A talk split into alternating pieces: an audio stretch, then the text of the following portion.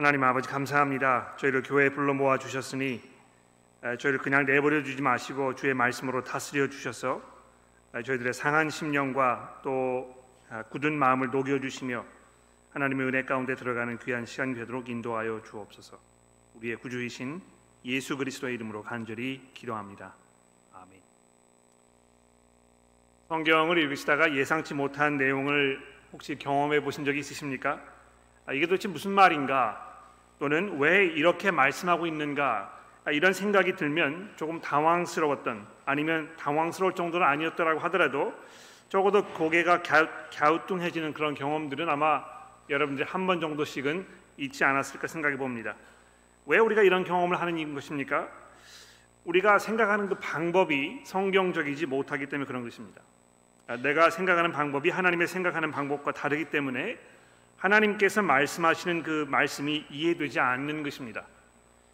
마치 이 서로 다른 문화권에서 자라온 사람들이 생각하는 방법이 다르기 때문에 서로의 문화를 잘 이해하지 못해서 의사소통이 잘 되지 않는 것과 같은 이런 그 상황인 것 같아요.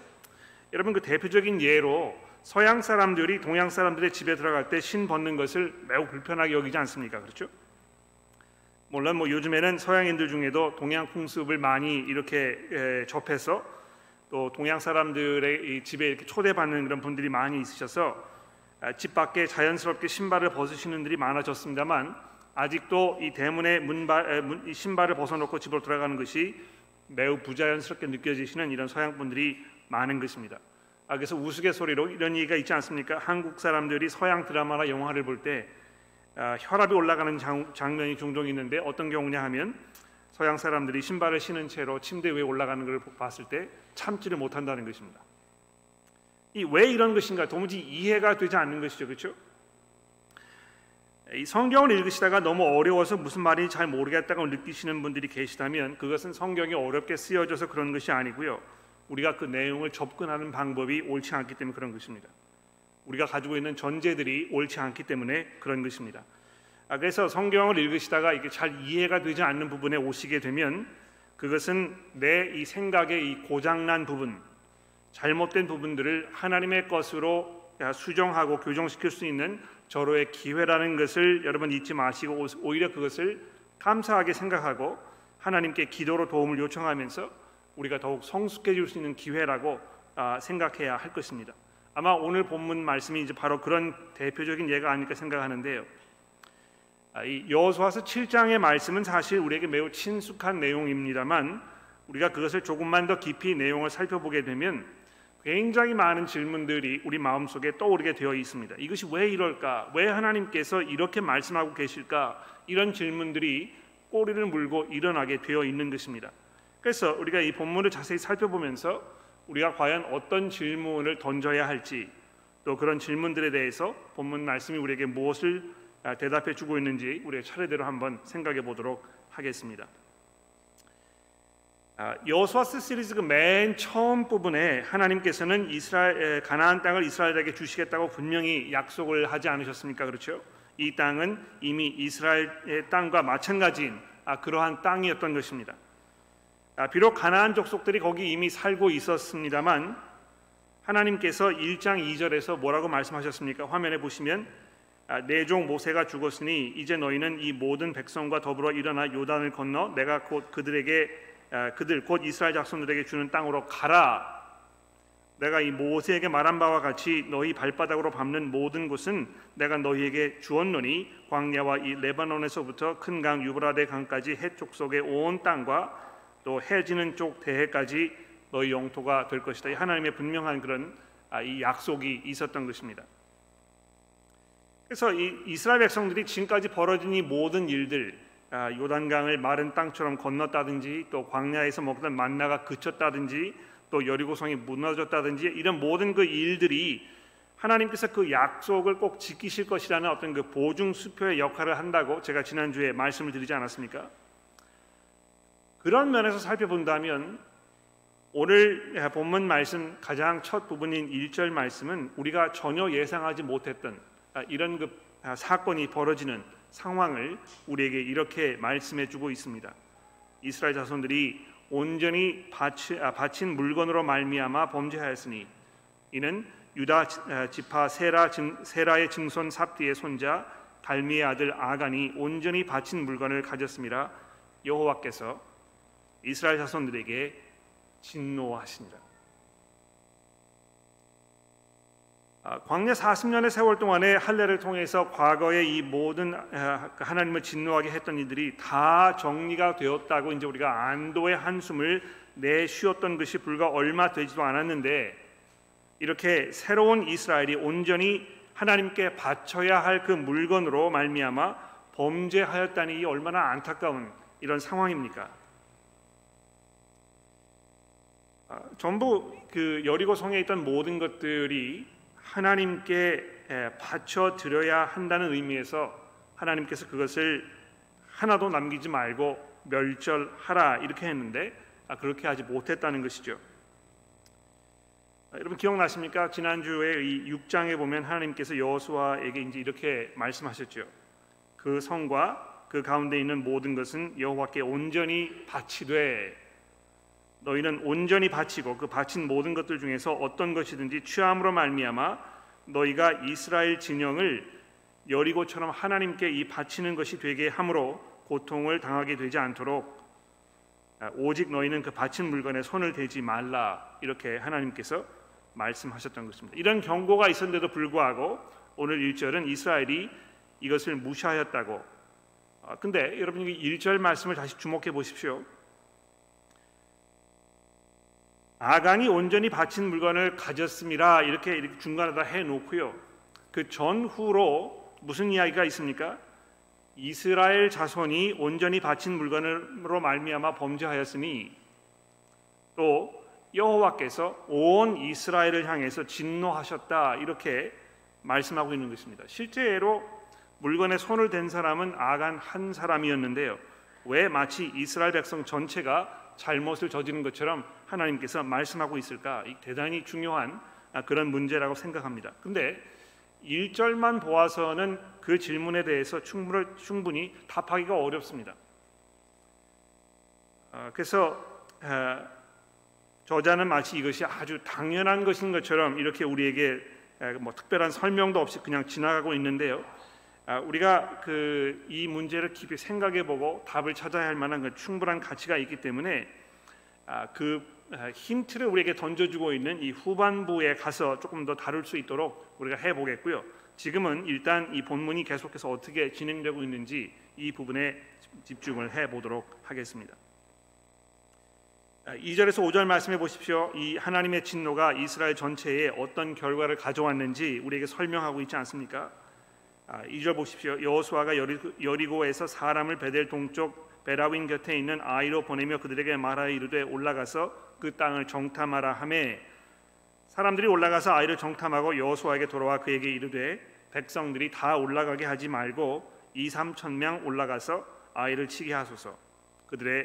그들이 소수이니 모든 백성은 그리로 보내어 수고롭게 하지 마소서 하므로 백성 중 3천 명쯤 그리로 올라갔다가 아이 사람으로부터 도망하니 아이 사람들이 그들을 36명쯤 쳐 죽이고 성문 앞에서부터 스바림까지 쫓아 내려가는 비탈길에서 쳤으므로 백성이 마음이 녹아 물같이 되었다. 왜 이스라엘이 참패한 것입니까? 기도가 부족해서였을까요? 물론 본문에 여호수아나 백성들이 아이성을 공격하기 이전에 하나님께 기도하였다 뭐 이런 그 내용이 없기 때문에 그들이 기도 없이 전쟁에 임했을 것이라고 우리가 단정을 지을 수도 있을 것입니다. 또 여리고성의 승리에 도취한 이 여호수아와 백성들이 2-3천 명 정도쯤이면 충분하다는 정탐꾼의 조언을 그냥 그대로 받아들이고 그대로 행한 모습에서 그들이 너무 자만하지 않았는가 뭐 이렇게 가정을 해볼 수 있을지도 모르겠습니다. 6장에서 그렇게 강조되었던 언약궤가 한 번도 언급되고 있지 않다는 점을 염두에 두었을 때 아마 그런 가정이 꽤 설득력 있게 들릴지도 모르겠습니다. 이런 가정들을 근거로 해서 이제 흔히 뭐 이 7장의 말씀을 볼 때 이 7장이 우리에게 주는 교훈은 우리가 큰 일을 앞에 두었을 때 겸손으로 하나님께 기도로 의지하며 기도에 의존해야 한다 뭐 이렇게 결론을 내려버릴 수 있을지도 모르겠습니다. 그런데 여러분 보십시오. 이스라엘 자손이 아이성을 점령하지 못한 원인은 그들이 너무 자만하였거나 기도하지 않았거나 이렇게 거기에 있지 않았다는 것입니다. 왜 이들이 아이성 공격에 실패한 것입니까? 유다 지파 세라의 증손 삽디의 손자 갈미의 아들 아간이 온전히 바친 물건을 가져왔기 때문에 여호와께서 이스라엘 자손에게 진노하셔서 그랬던 것이라고 오늘 본문이 우리에게 설명하고 있지 않습니까? 이 아간의 죄로 인해서 이스라엘 사람들이 아이성 점령에 실패할 수밖에 없도록 이미 예정되어 있었다는 것입니다. 근데 여호수아라든지 백성들은요, 이 6절에서 9절에 보시는 바와 같이 도무지 어찌된 영문인지 전혀 모르고 있었습니다. 이유를 알 수가 없으니까 그 입에서 안타까움과 절망이 범벅이 된 이 탄식의 기도가 나올 수밖에 없지 않았겠습니까? 6절에 보십시오. 여호수아가 옷을 찢고 장로들과 함께 여호와의 궤 앞에 땅에 엎드려 머리에 티끌을 뒤집어 쓰고 저물도록 있다가 이르되 슬프도 소이다 주 여호와여 어찌하여 이 백성을 인도하여 요단을 건너가게 하시고 우리를 아모리 사람의 손에 넘겨 멸망시키려 하셨나이까. 우리가 요단 저쪽을 만족하게 여기어 거주하였다라면 좋을 뻔하였나이다. 주여 이스라엘 자손이 그의 원수들 앞에서 돌아섰으니 내가 무슨 말을 하오리까. 가나안 사람과 이 땅의 모든 사람들이 듣고 우리를 둘러싸고 우리 이름을 세상에서 끊으리니 주의 크신 이름을 위하여 어떻게 하시려 하나이까. 이렇게 기도하였다는 것입니다. 아마 이 여호수아의 기도는 우리에게 두 가지 굉장히 중요한 사실을 생각하게 만드는 것 같습니다. 첫 번째로 여호수아의 기도는 이 하나님의 이름이 가나안 사람들에게 조롱을 받을지도 모른다는 그 염려와 안타까움, 그것이 핵심을 이루고 있다는 것입니다. 그렇죠? 언뜻 보면 이 여호수아의 기도는 광야에서 이스라엘 사람들의 입에서 나왔던 이 원망 어린 그런 그 불평, 이런 소리를 연상시키실지도 모르겠습니다. 그러나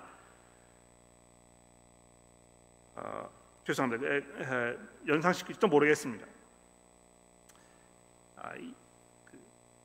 가나안 땅을 눈앞에 두고 나서 모세가 정탐꾼을 보내가지고 땅을 살펴보라고 이렇게 했었는데 그때 돌아온 정탐꾼들이 뭐라고 이야기했습니까? 이 땅에 있는 사람들이 너무 거세고 또 강하게 보였기 때문에 우리가 도저히 승리가 할 수 없기 때문에 포기하는 것이 낫겠다 이렇게 이야기를 했을 때 민수기 14장에서 이스라엘 사람들이 하나님께 이렇게 울부짖지 않았습니까? 온 회중이 소리를 높여 부르짖으며 백성이 밤새도록 통곡하였더라. 이스라엘 자손이 다 모세와 아론을 원망하여 온 회중이 그들에게 이르되 우리가 애굽 땅에서 죽었거나 이 광야에서 죽었더라면 좋았을 것을 어찌하여 여호와께서 우리를 그 땅으로 인도하여 칼에 쓰러지게 하려 하는가. 우리 처자가 사로잡히리니 애굽으로 돌아가는 것이 낫지 아니하리야. 이에 서로 말하되 우리가 지휘관을 세우고 애굽으로 돌아가자.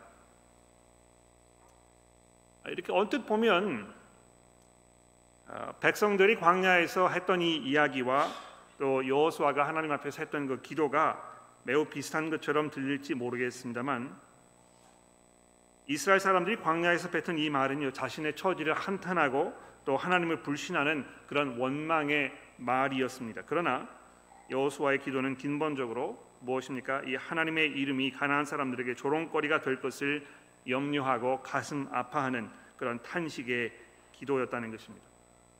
이 여호수아의 마음이 얼마나 하나님을 향한 열정으로 또 하나님의 영광을 향한 간절한 소망으로 가득 차 있었는지 우리가 보게 되는 것이죠.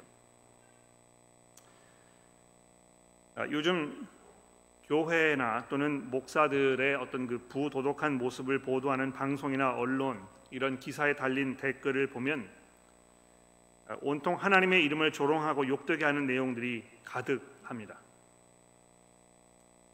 교회에서 중요한 위치에 있다고 하는 교인들이 사회에서는 온갖 비리에 젖어 있기 때문에 그들 밑에서 일하시는 그 직원들의 기억 속에는 기독교인들이 모두 위선자라는 그런 누명을 뒤집어 쓰게 하는 이런 현실을 우리가 가슴치며 안타깝게 슬퍼하는, 그래서 하나님 앞에 우리가 탄식하며 하나님의 그 이름이 사람들에게 조롱거리가 되는 이 현 상황을 우리가 안타깝게 생각해야 되지 않겠습니까?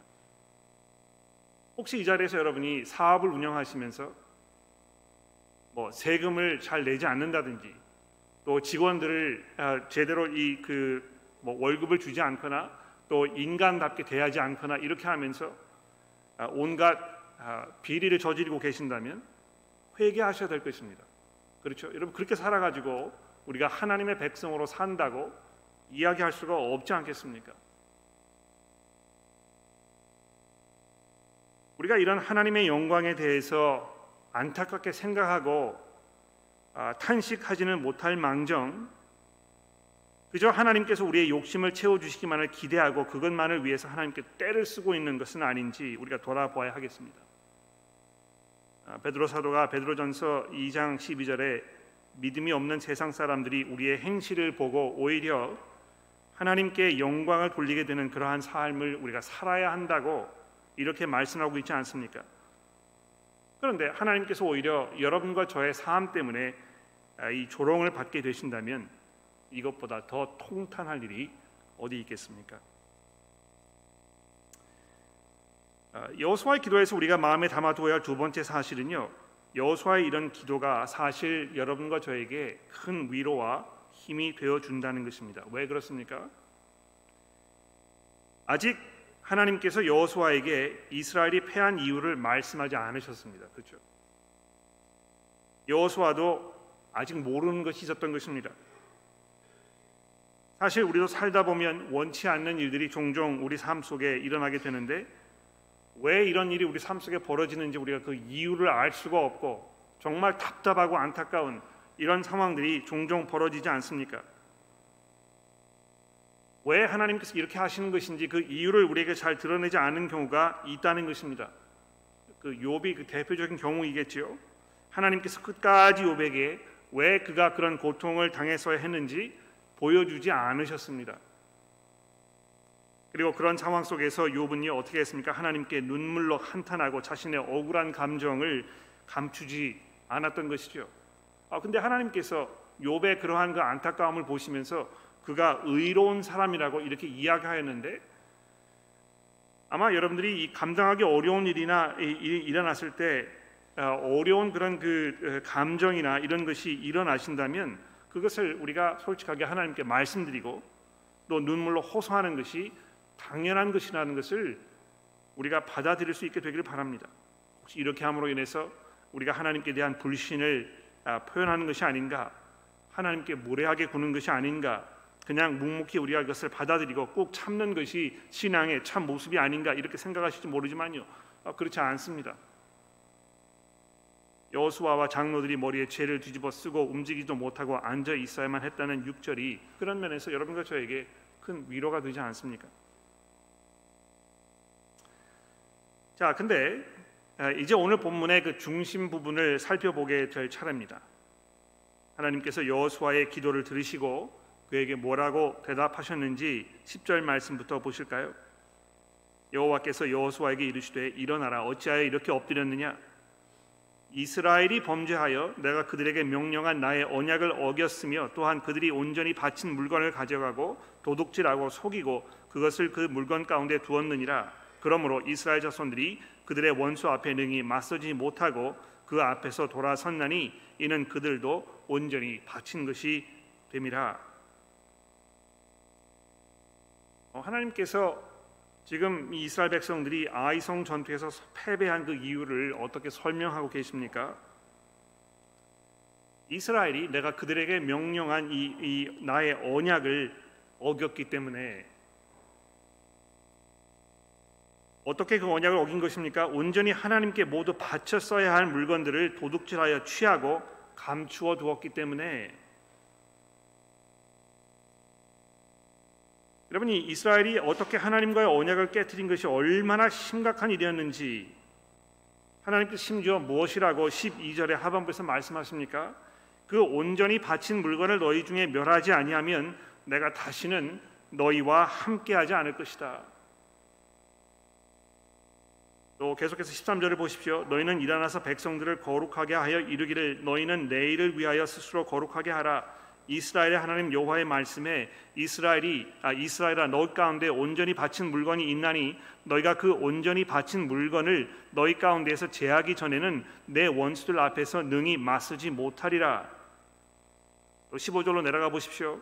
온전히 바친 물건을 가진 자로 뽑힌 자를 불사르되 그와 그의 모든 소유를 그리하라. 이는 여호와의 언약을 어기고 이스라엘 가운데에서 망령된 일을 행하였음이니라 하셨다 하라. 자, 우리가 뭘 생각해 봐야 되겠습니까? 이 아간이라는 사람이 저지른 이 죄가 왜 이렇게 심각한 것이기에 하나님께서 이렇게 혹독하게 이스라엘 백성들을 심판하고 계신 것인가? 그저 도둑질한 것, 이것이 아간이 저지른 죄의 본질입니까?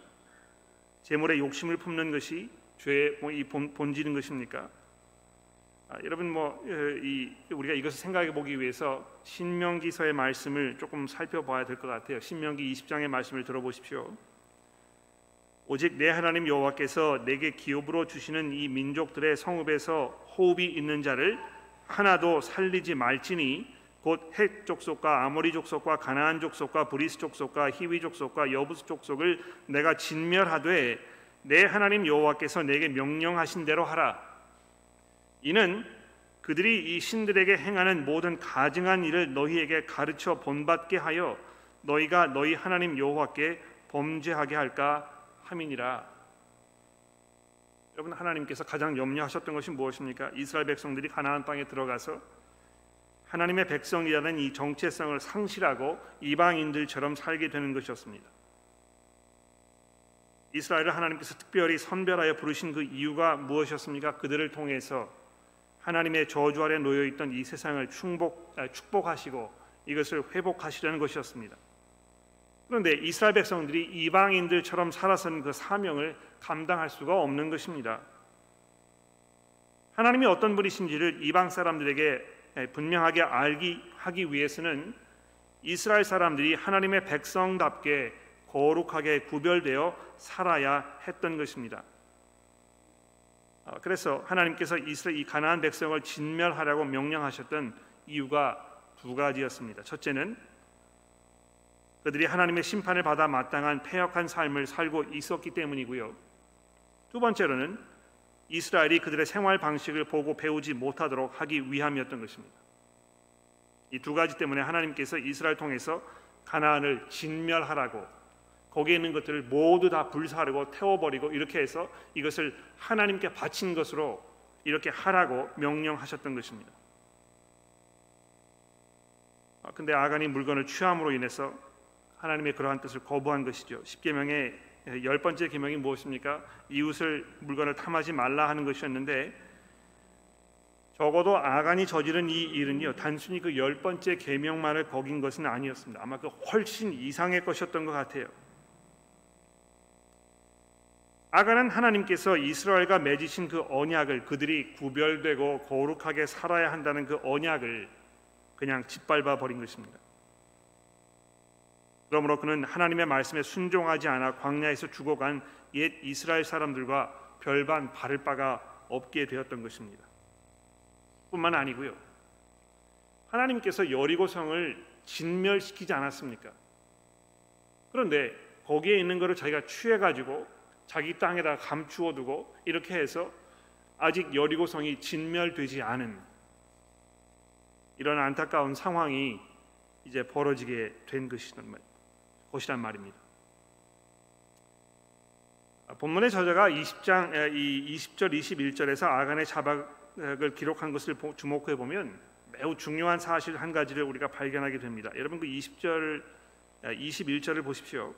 아간이 뭐라고 얘기했습니까? 내가 노략한 물건 중에 시날산의 아름다운 외투 한 벌과 은 200세겔과 그 무게가 50세겔 되는 금덩어리 하나를 보고 탐내어 가졌나이다. 보소서, 이제 그 물건들을 내 장막 가운데 땅속에 감추었는데 은은 그 밑에 있나이다 하더라. 여러분이 21절의 말씀이요, 에덴 동산에서 아담과 하와가 선악과를 따먹었던 장면을 설명하는 데 사용되었던 그 언어들을 그대로 사용하고 있다는 것입니다. 이 개역개정 성경에 이제 그게 잘 드러나지 않습니다만 이 히브리어 이 성경을 보게 되면 여기에 등장하는 그 단어들이 다 똑같은 단어라는 것입니다. 창세기 3장 6절에 보십시오. 여자가 그 나무를 본즉 먹음직도 하고 보암직도 하고 지혜롭게 할 만큼 탐스럽기도 한지라 여자가 그 열매를 따 먹고 자기와 함께 있는 남편에게도 주매 그도 먹은 것이니라. 이 말씀은 성경에 등장하는 죄에 대한 첫 번째 설명이자 가장 분명한 그런 설명이기도 합니다. 하와는 하나님의 말씀을 신뢰하지 않았고 오히려 자기 스스로 무엇이 지혜로운 것인가를 결정하고 싶은 즉 하나님께서 가지고 계셨던 그 고유의 권한을 자기로 누리고 싶어하는 그런 욕망 속에 잠겨버렸던 것입니다. 그래서 하나님께서 인간에게 에덴 동산에서 하나님께서 하는 그 특권을 더 이상 누리지 못하도록 그들을 에덴 동산에서 쫓아내셨고 그 후로 하나님과 인간 사이는 완전히 관계가 뒤틀어지고 망가져서 인간이 하나님의 저주의 대상으로 전락해버리고 말았던 것입니다. 이 오늘 여호수아서 이 7장 12절에도 하나님께서 마치 에덴 동산에서 아담과 하와에게 말씀하셨던 것과 그런 비슷한 말씀하고 계시지 않습니까? 그 온전히 바친 물건을 너희 중에 멸하지 아니하면 이제 내가 너와 함께하지 않을 것이다. 너희가 나와 함께 있을 수 없을 것이다. 이 관계가 완전히 끊어지는, 깨어지는 이런 안타까운 상황을 얘기하고 있는 것입니다.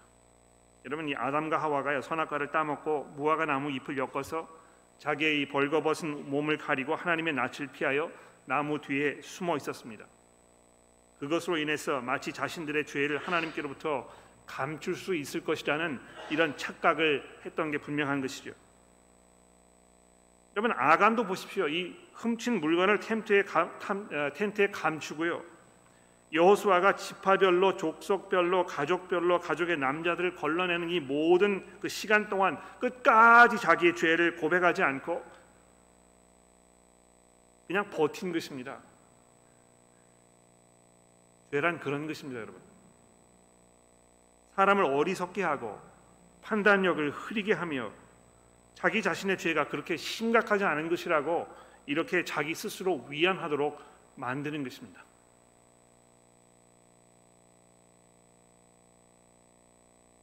자, 그러면 이제 아까 우리가 던졌던 중요한 질문으로 돌아가 봅시다. 본문은 아간 한 사람이 물건을 훔쳤다 말씀하고 있는데요.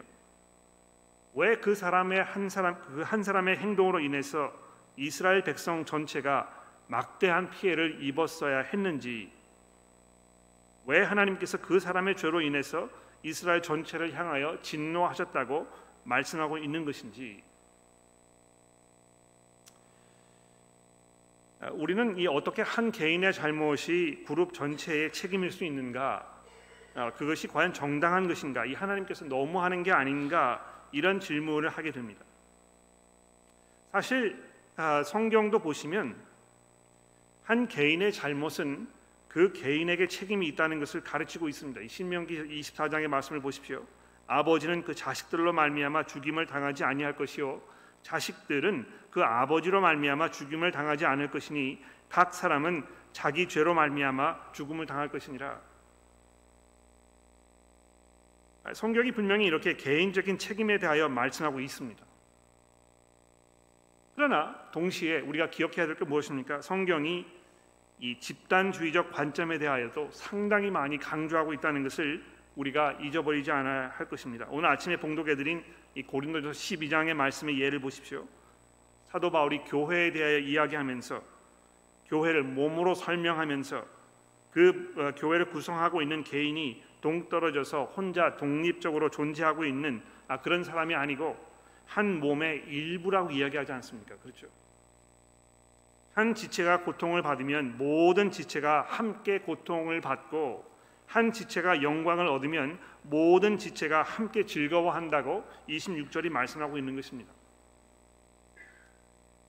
또 로마서 5장에 보십시오. 아담 한 사람으로 말미암아 모든 사람에게 사망이 이르게 되었다고. 그러나 예수 그리스도 그분 한 분을 통해서 많은 사람들이 의롭게 되었다고, 생명에 이르게 되었다고 이렇게 말씀하고 있는 것입니다. 고린도전서 5장 6절 말씀해 보십시오. 교회 안에 범죄한 사람이 있었는데요. 그 사람을 그냥 내버려 두면, 교회 안에서 그냥 내버려 두면 마치 누룩이 이 덩어리 전체를 다 이렇게 그 영향을 미쳐가지고 미치게 되는 것처럼, 그래서 한 사람의 죄가 교회 전체에 이 미치는 영향에 대해서 사도 바울이 경고하면서 그 사람을 너희 중에서 쫓아내라고 이렇게 말씀하고 있지 않습니까? 즉 성경은 이 개인의 책임에 대해서 강조하고 있습니다만, 동시에 한 개인과 그 사람이 속한 공동체 사이에 존재하는 유대 관계도 역시 동시에 강조하고 있는 것입니다.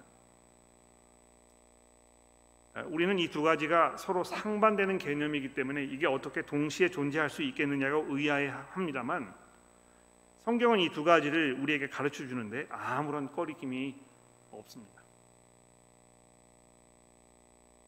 아마 지금 우리가 겪고 있는 이 COVID-19 상황을 우리가 생각해 보면 아마 금방 이해가 되실 거예요. 그렇죠? 지금 온 사회가 이 코빗의 영향을 받고 있지 않습니까? 그렇죠? 근데 사실 이 바이러스를 가지고 있는 사람들은 전체가 아니란 말입니다. 근데 그 사람들이 바이러스를 몸에 가지고 있기 때문에 온 사회 전체가 함께 지금 고통을 당하고 있는 것입니다. 뭐 이 그 자동차 보험의 경우도 생각해 보십시오. 사고가 많이 나면 날수록 점점 프리미엄이 올라가잖아요. 모든 사람들이 함께 이 고통을 당해야 할 수밖에 없는 이런 상황이 있다는 것입니다.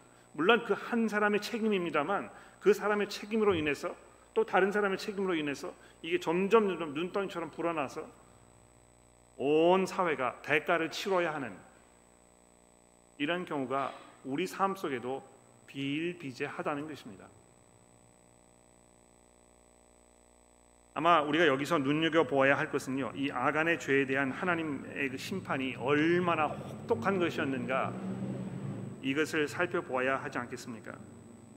24절 말씀해 보십시오. 여호수아가 그 이스라엘 모든 사람과 더불어 세라의 아들 아간을 잡고 그 은과 그 외투와 금덩이와 그의 아들과 그의 딸들과 그의 소들과 그 나귀들과 그의 양들과 그 장막과 그에 속한 모든 것을 이끌고 아골 골짜기로 가서 여호수아가 이르되, 내가 어찌하여 우리를 괴롭게 하였느냐? 여호와께서 오늘 너를 괴롭게 하시리니 하니, 온 이스라엘이 그를 돌로 치고 물건들도 돌로 치고 불사르고 그 위에 돌 무더기를 크게 쌓았더니 오늘까지 있더라. 하나님께서 정말 죄를 심각하게 여기시고 그 택하신 백성들이 거룩한 모습으로 세상과 구별되어 사는 것을 정말 중요하게 여기셨던 것입니다. 우리가 예수 그리스도의 복음으로 하나님께로부터 이미 의롭다는 판결을 받았습니다만,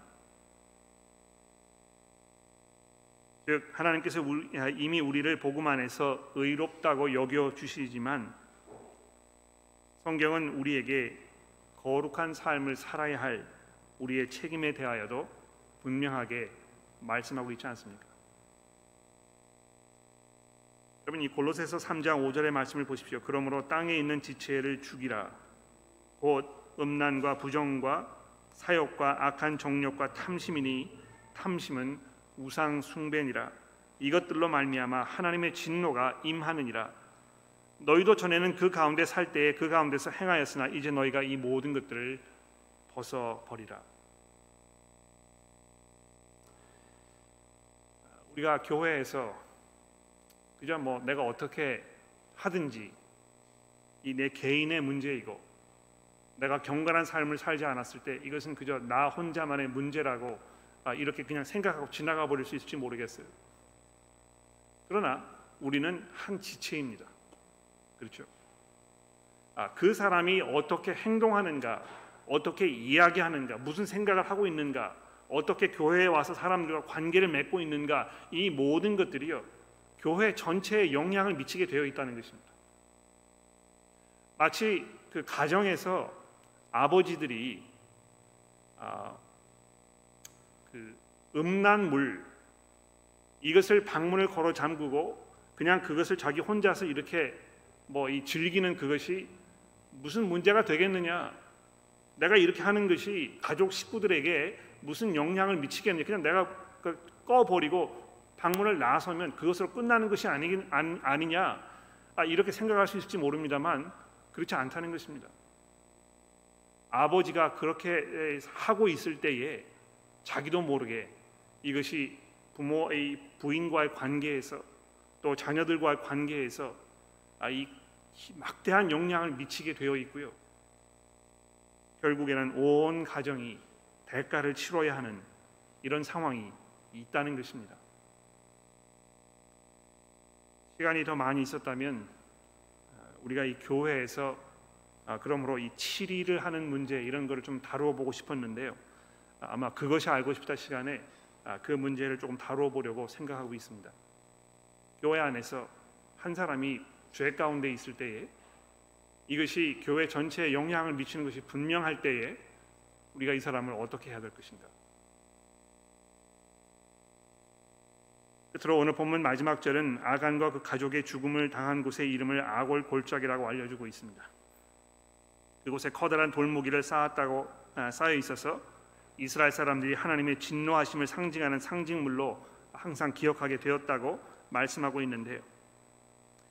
이 요단강 강바닥에서 건져 올린 돌로 길갈에 쌓아 놓았던 돌은 하나님의 은혜와 그분의 그 신실하심에 대한 증거였다면 이 아골 골짜기와 그곳에 있던 돌 무더기는 하나님의 거룩하심과 또 죄를 향한 진노가 얼마나 무서운 것인지를 증거하는 그 증거였던 것입니다.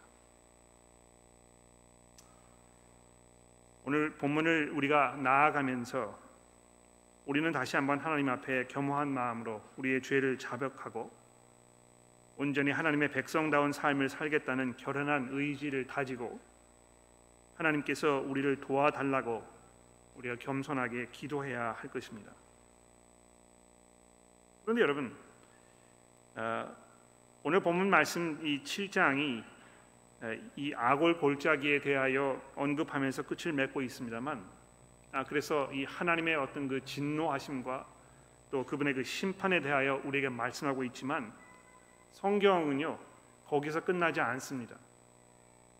호세아서 2장 14절 말씀해 보시면 이 아골 골짜기가 다시 등장하는데요. 여기 보시게 되면 하나님께서 뭐라고 말씀하십니까? 그러므로 보라, 내가 그를 타일러, 이스라엘 백성들 말하는 것입니다. 내가 그를 타일러 거친 들로 데리고 가서 거기서 말로 위로하고 거기서 비로소 그의 포도원을 그에게 주고 아골 골짜기로 소망의 문을 삼아 주리니 그가 거기에서 응대하기를 어렸을 때와 애굽 땅에서 올라오던 날과 같이 할 것이다.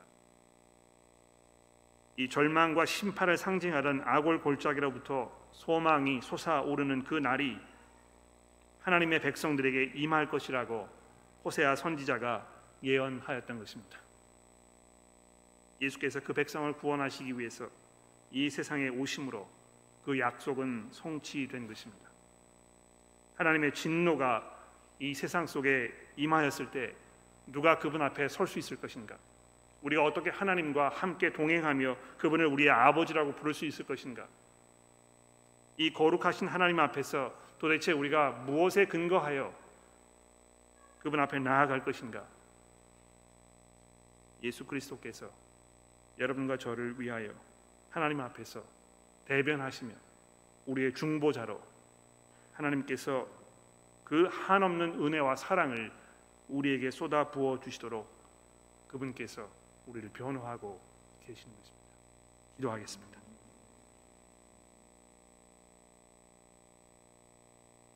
하나님 아버지,